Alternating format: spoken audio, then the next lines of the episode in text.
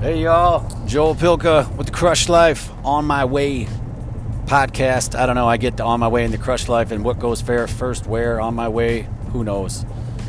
He's like, just had a little quick off the cuff, semi blind business coffee. I call it, I suppose. And uh, if you listen to the one before this, this is like part two of it. Um, and it went well. It was fun. She's great. Um, and I'm still kind of, I suppose, in the dark. That seems like a little bit of some mentorship type stuff. But again, I take these meetings for practice, for fun, to see what else is out there. You never know what's going to come along, but um, I have my hands full right now uh, with some things. As you know, if you're listening to this from time to time, you may know, as we all do. But and um, I don't know. So it was good. It's just nice. Actually, I think it's refreshing to get out and talk to somebody new who's excited about what they're doing. And when somebody's excited about it and passionate about it, and you know, you can have a good conversation, it's always worth the time.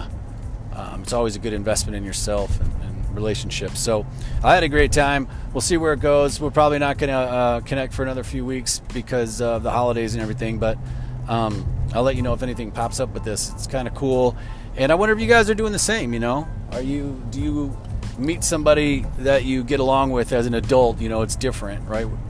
You meet somebody at coffee or at your kid's baseball game or, something, you know, through school, and and it's like dating. It's so funny, right? You're like, oh my god, this you know person's cool. I hope you know we get along because I would be cool to have them as a friend.